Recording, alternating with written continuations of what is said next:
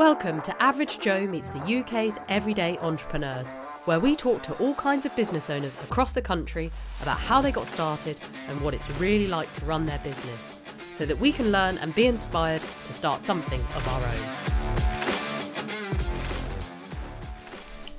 Up next is Alan Irwin, who at 42 already has 24 years of experience working as a chef in high end hotels and Michelin star restaurants. Based in the Sevenoaks area of Kent, he took the plunge to go full time with day events in lockdown, another example of where the pandemic really acted as a catalyst in entrepreneurial ventures. There's two parts to his business one is high end catering for big events like weddings and birthdays, but the other side is where it all began. The clue's in the name Dinner at Yours. This is a private dining side where you can book Alan and his team to come to you and cook a delicious meal. It's essentially bringing a Michelin star restaurant into your home. Besides preparing and cooking the food, he'll bring all the crockery and the cutlery and everything else that's needed to make it a really special experience. When we were talking, it did occur to me that the benefits of a catering business like Alan's over having your own restaurant or cafe premises is there's a lot less upfront cost and risk. You get the bookings first, then you spend the money to service it. The flip side is you have to work on building up your reputation so you can keep getting those bookings. Of course, Alan has his Michelin star credentials, but there's no reason why other budding foodies couldn't give this idea a go as a side hustle. His passionate approach is clear as he reflects on life as a chef and how it's changed over the years, making the leap to going full time with day events and learning to live with the uncertainty of bookings month by month and covering the surprising and heartwarming rewards of working with his clients that make it all worth it. And of course, the best dishes on his menu. Bon appetit! Alan, thank you very much for coming today. You're Very welcome. I had expected, as I understand, you, you started your career in Bromley to hear a little bit more of a South London accent, but you are far too far from from here. But tell me a little bit about life before day events and and how you ended up in this part of the world. Yeah, so born in Glasgow, was not very academic at school to say the least. So I always wanted to be a chef. I don't know why. Don't Yeah. have the romantic story that they like to tell you on TV now that the nan or the mum was this amazing cook, and that's why they're into food. I just always loved food. So I left school at 14 to go to college. Went to college for a couple of years from until I was 16. Got a job in a decent place in, outside Glasgow. And then at 17, I was wanted to do more. And then I got a cookbook from Marco Pierre White called White Heat, which changed everything for me in food. And then I wanted to come and work in Michelin starred restaurants and then a restaurant close to here in chapter one was looking for staff so I don't have any money to come here From Glasgow. from Glasgow I had no money so I phoned the chef for the interview and told him I didn't have any money by this point and, he's, and I said will you pay for my ticket and I'll come and work for a week and you can pay me to go back if I'm not good that was 24 years ago I've not been back and then you stayed and stuck down in I uh, stayed and got stuck South London, Kent. working in South London and Kent, Michelin starred restaurants. So And, and how is it? What is it like being a chef, working for other people? it's tough. It's changed a lot now, where it used to be very like the military. It used to be brutal. The kitchens of today have changed so much, where there's not as much shouting and abuse as there was in the early nineties, two thousands. It's become a bit more. It's, it's a lot more professional now. Not saying it wasn't professional then, but there's the way people are treated now is completely different. There's a massive work life balance shift in the industry now. People work four days, three days off, not doing 100 plus hours a week. So it's a lot better for people coming in, in into the industry. It wasn't always like that. I've got the scars to prove that. that we've done 100 plus hours a week every single week Wow. for years, getting paid nothing. I think I was on eight and a half thousand pounds when I started. Yeah. But it's a bit like university. Chefs don't go to university. Starting as a commis and the chef de partie is your university, so the pay's horrible. But I have a great life now from my training and what we're doing now with day events. So, what were the what was your mindset and the situation leading up to day events? I understand you started it on the side of your day job. I mean, if the day job was 100 hours a week, how did you fit in the side job? So, I was running a hotel in Tunbridge Wells, and the hotel was going through a huge transformation. The previous management slash owners was elderly. The son had then taken over from the dad and was transforming the hotel to make it a lot more modern, a lot more inviting, and the food and everything was a major part of that. So I took over as head chef to help do that with the owner, and we I was quite lucky because I've quite a lot of staff that follow me for some reason. So I managed to take 10 chefs with me to this huge operation. Job. Yeah. Yeah. From it was a 70 bedroom hotel with event space with up to three, four hundred people, and that was three, four different rooms, so you could be doing a thousand people a night. And so I was quite fortunate that I managed to take all these staff with me, so we could we hit the ground running. And the hotel didn't have a restaurant, a brasserie and the restaurant was like stepping back into the 60s it needed major investment in it and we knew that was coming so we concentrated on the brasserie everything else in the hotel. And then because I had so many good staff with me I could kind of step back and let them do it because that was how they were learning. I could give them enough rope to and then just step in to help them and needed it so as much as this was turning over a couple of million pound a year, I was stood backboard right. because I had the staff that were yeah. we were waiting for this restaurant. Yeah. And then so I started doing dinner parties for some people, and then it kind of just kept going, kept going. And how did you start? How did you get these customers uh, for your dinner parties? So I, previous to the hotel, I worked in a restaurant in Sevenoaks that done garden parties, barbecues and stuff for people, and we always done one for Christmas for a client in Bromley, Chislehurst. We always done a party for ten people in the, the first Saturday of December, and then on Christmas Eve they had a canapé and champagne reception for like ninety people in their kitchen. So when I went and put cards through the door, Okay, that's, just that, was your marketing. That was my marketing. And was that day events? You no, I didn't even name it this time. Oh, it was just your name. It was just my name. didn't have a name. Didn't have anything. Yeah. Just went and put a card through the a couple of people's doors that I'd done from this party. Right. Not expecting to hear anything back, and they were like, "Oh, Alan, amazing! We we hundred percent want to do it." And then I done the first Christmas for them while still at the hotel, while running the hotel and was that just you going to cook in their house? That was me going to cook in the house for 90 people for a champagne and canapé reception. just you? Just me and six people from the front. Right, which you were. Which I had organised everything for it, and then that led to another one, led to another one. Then, kind of like got speaking to a few people. Just that's how it's that's how it worked. They spoke to somebody else, and that's still my ethos today. We don't do social media. We've got a social media page. I don't know what's on it. Yeah, I'm not allowed to touch it. it's everything's to do with the food. Yeah, everything has got to do with the food. There's nothing else. There's not the services. It's super super important as well, but it's got to do with how good the food is, because the sort of clients we're cooking for not exclusively, but a lot of the clients we cook for, money isn't an object to them. And speaking to them about food beforehand, they eat in the best restaurants in the world constantly. So if the food doesn't match that, you're not going to get repeat business.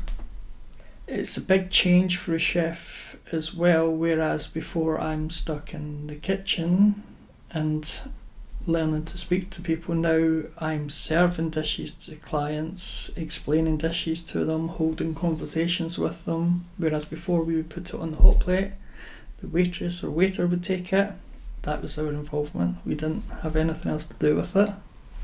But now we're we're speaking directly to the clients, taking the bookings, and I think that's where the clients get so interested because the passion they can see the passion that we've got for what we do.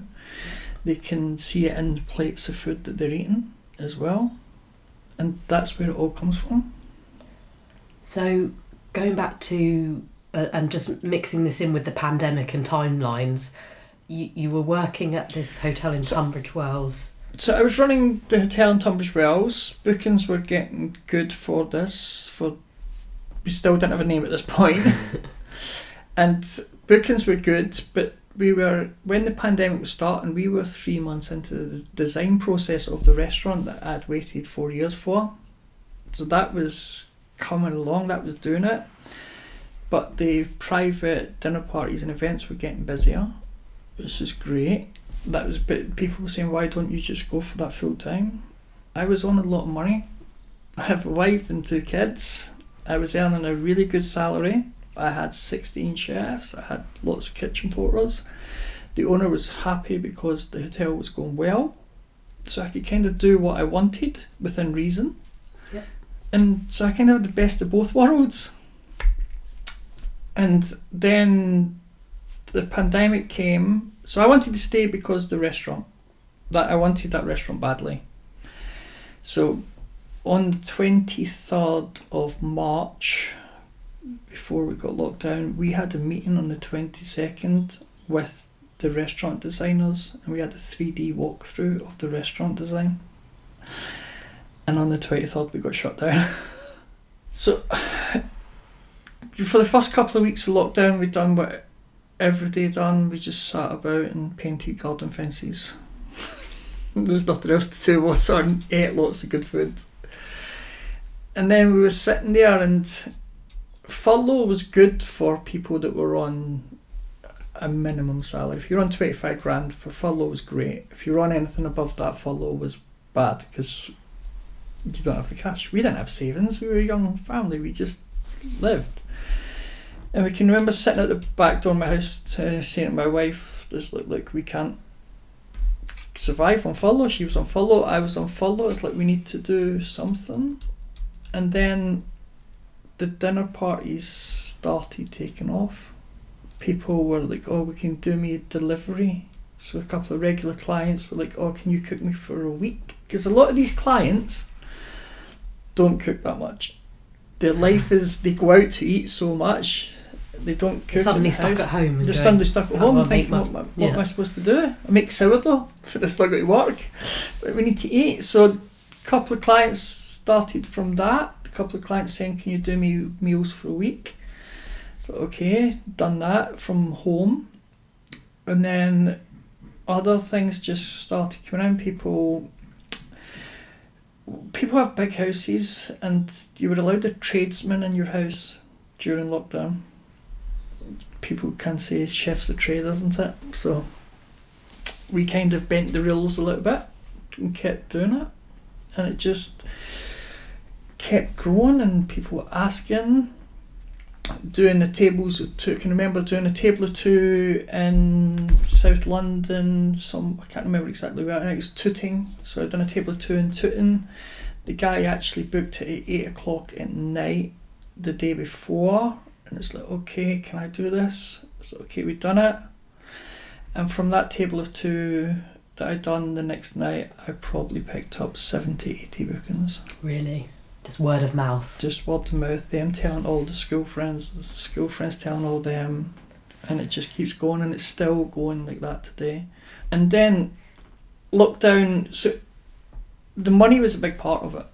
I was on a good salary, I had a good standard of life. I was thinking, can I afford to jack that good salary, salary and good standard of life, and can I make as much to continue that standard of life?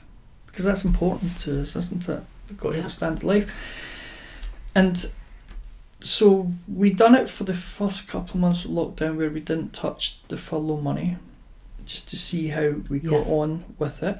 And that when you say we, is that you and your wife? Me and my wife. Yeah, because Yeah. she was on furlough as well. Yeah. So, and we were working from my kitchen at home, Yeah.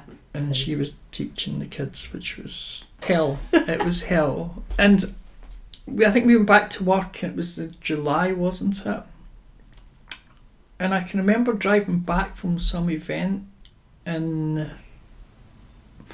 somewhere like Cambridgeshire way, right? Because it was a long drive back, and I can remember driving back and just saying how much I wanted this to work because this is where everything, every ounce of my body, every bit of passion I had was only interested in turning this into something successful. And why do you think that had shifted from wanting that restaurant so much to this business? Because I could see it was going to be viable, but it was still a massive leap. I could see it was viable. People were, friends were speaking to saying that, yeah, and even my boss at the hotel, because I still got on very, very well with him, right? He's now a friend. And they were saying, Alan, be careful because this is this just a fad that's going to disappear after lockdown? And I'd like been doing it for two, three years now at this point. I was like, I don't think it is. I really don't think it is. And driving home from this event with tears in my eyes because I was just so passionate, thinking, I need to make this work. I really need to make this work. So I went back to the hotel when we opened back up. And there's a lot of politics when you're running a big operation, and I couldn't be arsed with it anymore. But I went back anyway. And like I spoke to my boss about it, and he says, "Let's just see how it goes just now, and keep doing what you're doing, as in doing the hotel and doing the things." And it's like, okay. And um, so I kept doing both, right, which is fine. That went on until the next lockdown, which I think was like the November, wasn't it? I think it was like September, October we were opened or something, and then November we got shut down again. That's right.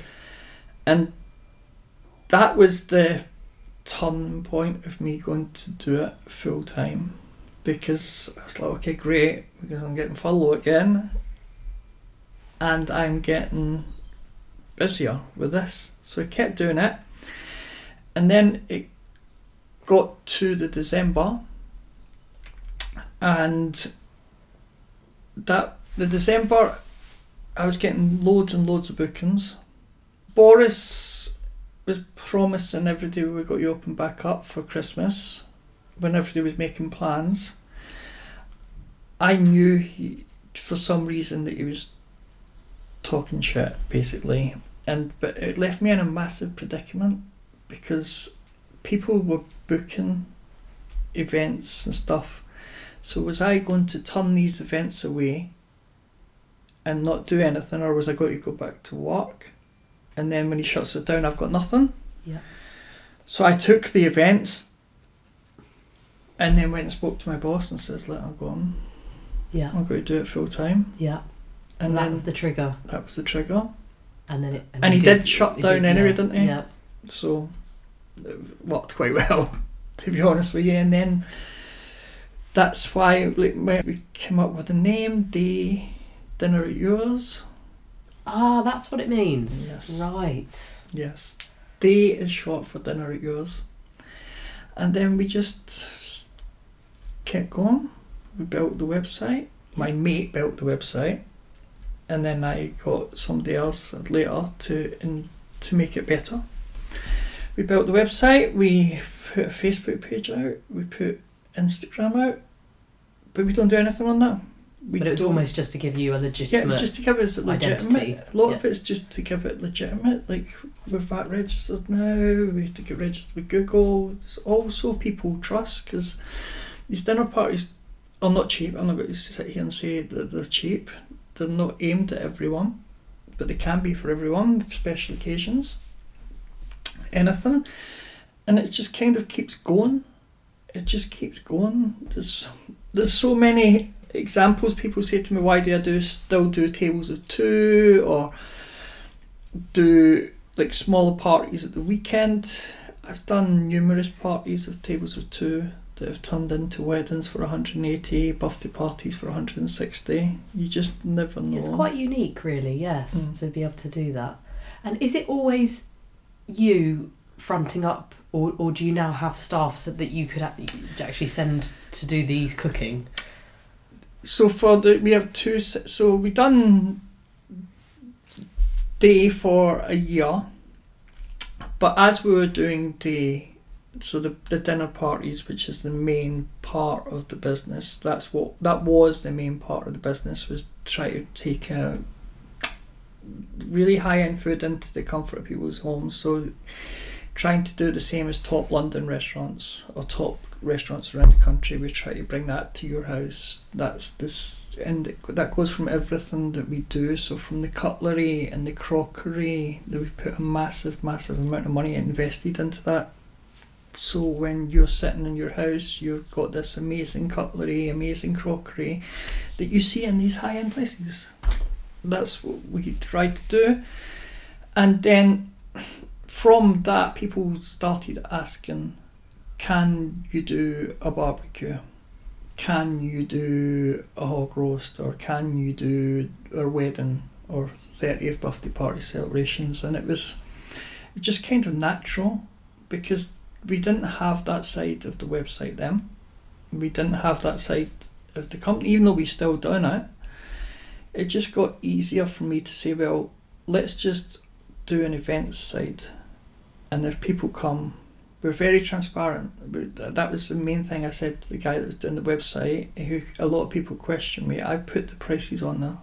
The prices are there, so you can build your own package. You can look and say I've got a hundred pound per person for my thirtieth birthday party for sixty people. You can build the price, so you know the the menu's seventy pound. You can add canapés, you can add stuff, you can take stuff away. So that was quite important. So that's how the event side came about. But I will never send MD to do a dinner party. That is party you. is always, always me.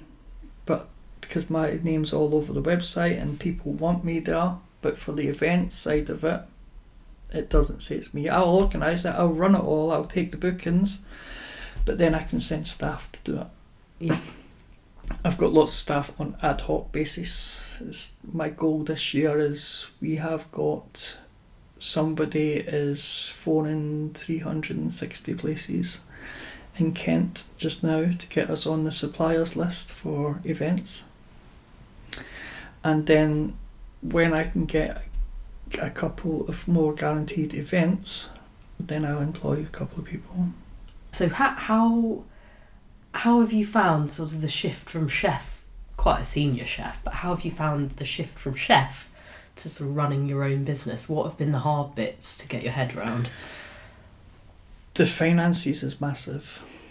The worrying of the finances is huge, in my opinion, because you get a lot of money coming in, whereas if you're an employee, you get money in your bank account, it's yours.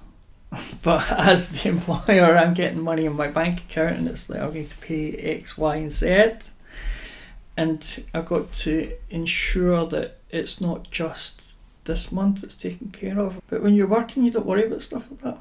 No, You, you don't worry about stuff like that, and someone else's problem. somebody else's problem. And there's things that I want to do, but it costs so much money to do it. And we, we're not rich. We everything we have, we've grafted for. Everything we have, we've earned. We don't want to get into debt by borrowing tens of thousands of pounds. So we just have to work harder to get that money to invest it, and then hopefully it will pay off in the long run. And you mentioned now you have some premises in Sevenoaks. Maybe you could talk about the story of moving from your home kitchen to Mhm. how you got that premises. Yeah. So we were in. I was doing this from home, which had a lot of great challenges. I had the kitchen. My home's not big. I had a standard size kitchen. I had a shed at the back of it that I kept plates and vacuum pack machines, and had a couple of fridges in there, and. I had two kids and a wife trying to live a life in their house while I'm trying to run a company from my kitchen. And then my butcher that I've used for the past 10, 12 years, I went down to pick up my deliveries a couple of times from him. And as we we're just looking about his premises, for I can't remember why, we went to the oh, we went to the back fridge, and he had the room. I like, "What does this get used for?" It's like not much. they had it's like we roll pastry. That's about it. And it was kind of tongue in cheek. I was like, "Oh, this would be perfect for me." And he's like, and I never thought anything else of it. Then he texted me and said, "Oh, do you want to take this room?" I was like, "Okay, great. Do I? I don't know. Do I? Because that's a big expense. It's like a couple of thousand pound for a, a, a an old battered cooker, an extraction, and so that was. It was really difficult to begin with because we had to put a lot of money in it, which we didn't have to set it up, but we'd done it. But now, I don't know how we managed to do what we do in home. Really? It, it f- sends shivers down my spine thinking about it. We couldn't do what we do now without that kitchen. It's it's a it's the best thing that's happened just now. It's that kitchen, that space is incredible for us because it means we can leave work at work. And it allows me to bring staff in as well because I have two or three boys, two or three chefs help me during the week, depending on level of business. Are they sort of freelance chefs then, or They are chefs that are employed full time in other local restaurants, but again, the pandemic and Brexit has really helped me. I'm, it wasn't for everybody, but it's really helped me because a lot of these restaurants before were open seven days a week. Then the pandemic comes at the same time as Brexit, so a lot hospitality relied heavily on Europeans to run the businesses. Brexit comes, a lot of these guys and girls went home. We opened back up, these guys and girls like I'm not coming anymore. So most restaurants now are closed two days a week. Or even what if we go back to what I said earlier with a big shift to the work life balance in hospitality, that too? they're doing four days on, three days off. A lot of my friends that work and run restaurants have been brung up the hard way, like me. They don't know what to do with three days off. They don't, so it's benefited me because I get them to work for me Right. on one of the days off, and they still get two days off. Yeah. So it's that's really benefited me yeah. Yeah. massively. Interesting. So that's that's why we managed to do what we do. And um, in the your role of your wife, is she now with you full time on the business, or is she still going back to her old job? My wife is a teaching assistant, so she still does that, and then she does all my admin after that. and she works with us as well. She works with us. I have a group of about six core waitresses that will help for dinner parties. And then when we do big events, we have a lot of people, but Claire will manage the events. She will come to the meetings with me when we. I will go to the initial meeting to get the bookings. For this is for events. I will go and do the initial meeting, but when they've confirmed and paid the deposit, then when we take it, when we're taking it a bit more seriously and writing everything down, Claire will come and we will document everything. So we start off with two pages for a wedding and it will go up to like 16, 17 pages. And everything's timed exactly. Like Yeah. from the time the hair and makeup's arriving in the morning to the time the last carriage is away to the time the DJ and band have to be off site. So we do all of that. It sounds like between the two of you, you are working incredibly hard. We don't stop. No. I wish we stopped. We, it, it's so difficult to stop. It's, and then maybe that's because of the way the world is now. Everybody wants instant answers, and if you don't give them instant answers, they've got to go somewhere else. And I take quite pride in that, that knowing that I can respond to people instantly. I don't like hanging about. I'd rather just tell people straight away. And and I think customers like that. I think customers appreciate that, especially when the people are spending a lot of money. They want you to feel they're being looked after. They want to feel important, so make them feel important and do it the best we can. But it's we I I can't switch off. I don't know how to switch off. Like last year on holiday on the first day, I was I took a booking for sixty the day after I got back. that was just the way I am. So, in terms of running day events, has it been worth it? Yes, def a hundred percent. Oh, And is, is there a moment or a story you can explain that sort of makes you think, yes, that's why it's all all been worth it, or is it just the general feeling of freedom and It's a general feeling of freedom is great. The question of is it worth it? Yeah, it's incredible because you're you go into people's homes and you're part of some incredible situations. Some you which I've never seen before. We done a dinner party and it was lunch in December, and this client had booked it and then cancelled it because the guy whose house the party was in was unfortunately dying of cancer and they didn't think he was going to make it.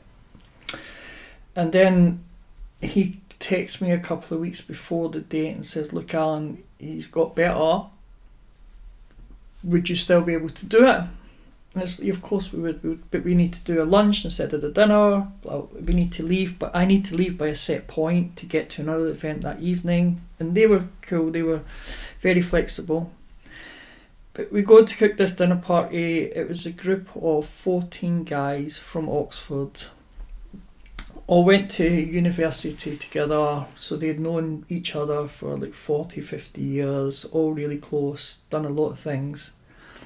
This was this guy's last Christmas, and you've got 14 blokes round the table in tears, well speaking to him, and you're just part of that something that's so special and s and it affects you as well. You stood there in your kitchen in tears, doing it. Oh. So so it's so different, isn't It's it? You're going into people's so homes different. rather than the restaurant. you get into people's lives. Yeah, You're getting yeah. involved in people's lives, and from so many different occasions, so many things.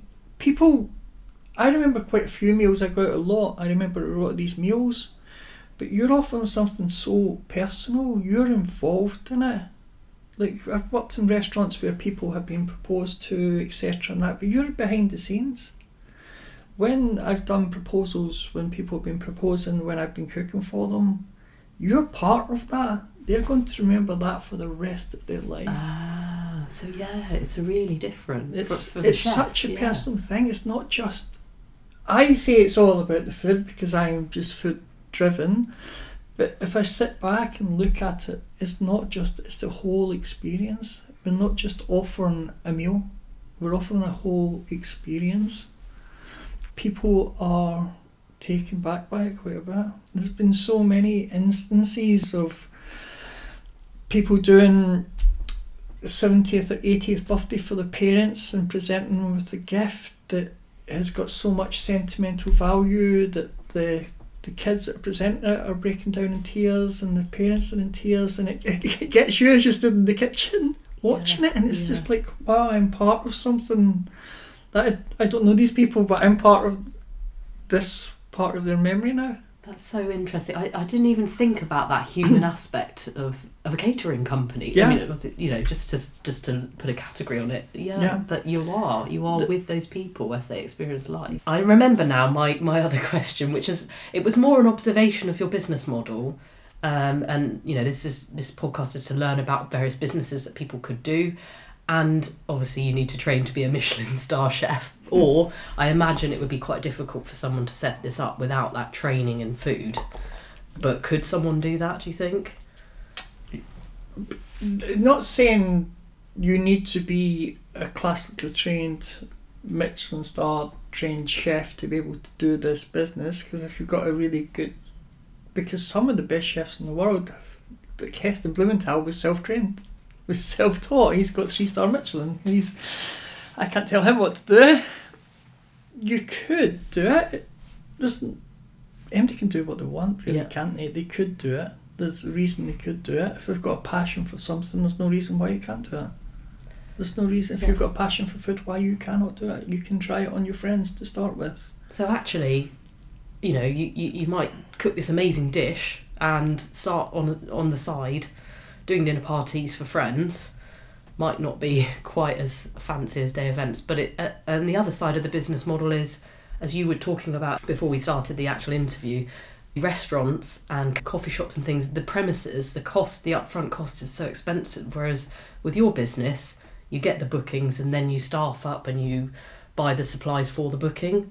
So it's, it's a the difficult part of your business is it's up and down and you don't know what bookings are coming along and you have to constantly get your name out there. But as long as you provide a good quality product, which you do, It's having faith in it. It's having faith in it, and I am terrible at that. I'm not going to lie. Is for instance, I think customers should be doing it every week, they should be booking with you every Yeah. week. but in reality, that doesn't work. And I, well, every so often, if I've not heard, I can remember a customer in Canary Wharf last year, and I cooked for them quite a few times, done quite a few things with them, but I hadn't heard from them in like six months. And there's me getting paranoid, thinking I'm not good enough. I need to. Why why are they not using me anymore? Why people have lives. Yeah, people don't yeah. need to use me all the time. And just send them a text. To say how are you? Since you drove by, with the idea that they're going to say to put me back in front of them. But that's where your marketing might come yeah, in, mightn't that's it? where the marketing Yeah, just to keep- keep-. Keep them um, remembering you without being right in their face. Yeah, Yeah. just be subtle. And it seems to work. I've done one for him again. Oh, good. I've done quite a few for them again, but it's just been approachable is a massive thing for these people.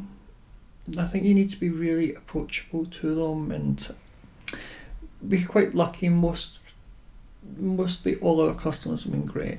Most of all of our customers are great. They've all got a massive interest in food, but you don't need to have a massive interest in food in restaurants to have a dinner party. People just like entertaining, and that's where we come in. We take all the stress out of it.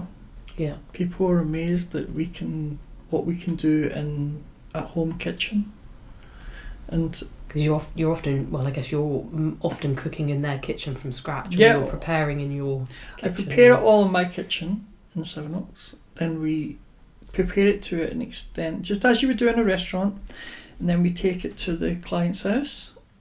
We set up, we provide everything. All they need to do is be hungry.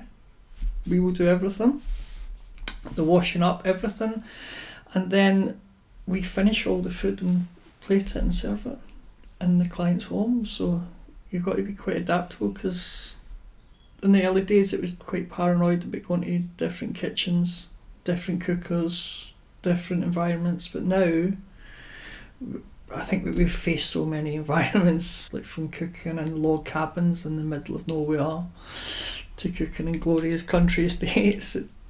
It doesn't make any difference now.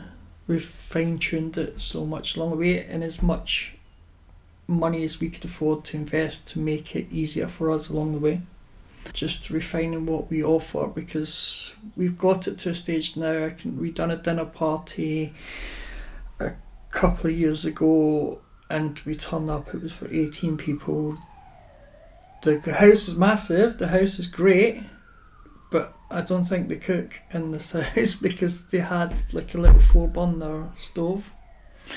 And, and th- like, how do we get food out for 18 people on four gas rings and one oven.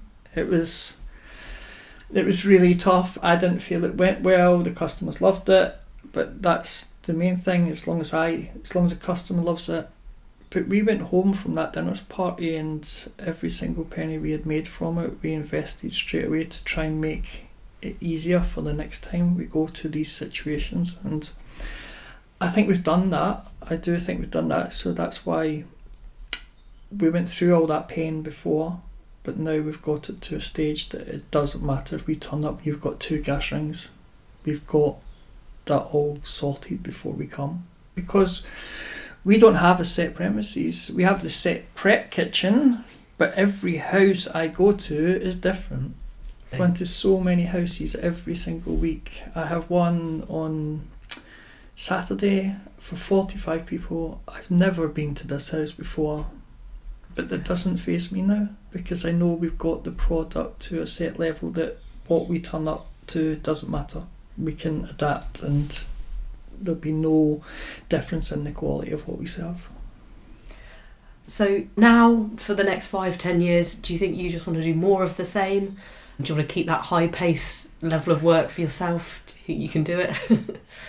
I'll keep this. I think I'll keep the high pace level of work because I don't know how not to. That is me. I don't know how to sit still. So that will always be me for the next four or five years. We just want to keep doing what we're doing. We don't have set targets to say we're going to take X amount of money, we're going to do that. It's just keep doing what we do and it will hopefully just keep growing naturally. I think it's especially this day and age, right? And this is probably called everybody's Instagram famous, and I'm not interested in it. I can't hustle with it to be honest with you. I see a lot of these places so much get hammered on Instagram, and a lot of this stuff is fake on Instagram. It is. It, it is. If there was that much good food in the UK, it would be the culinary capital of the world, and we're not. it's it, we're not, and we just keep doing what we do, and just keep cooking food the customers want to eat, and keep rebooking us without being on social media all over the place. I'm just happy cooking what we do.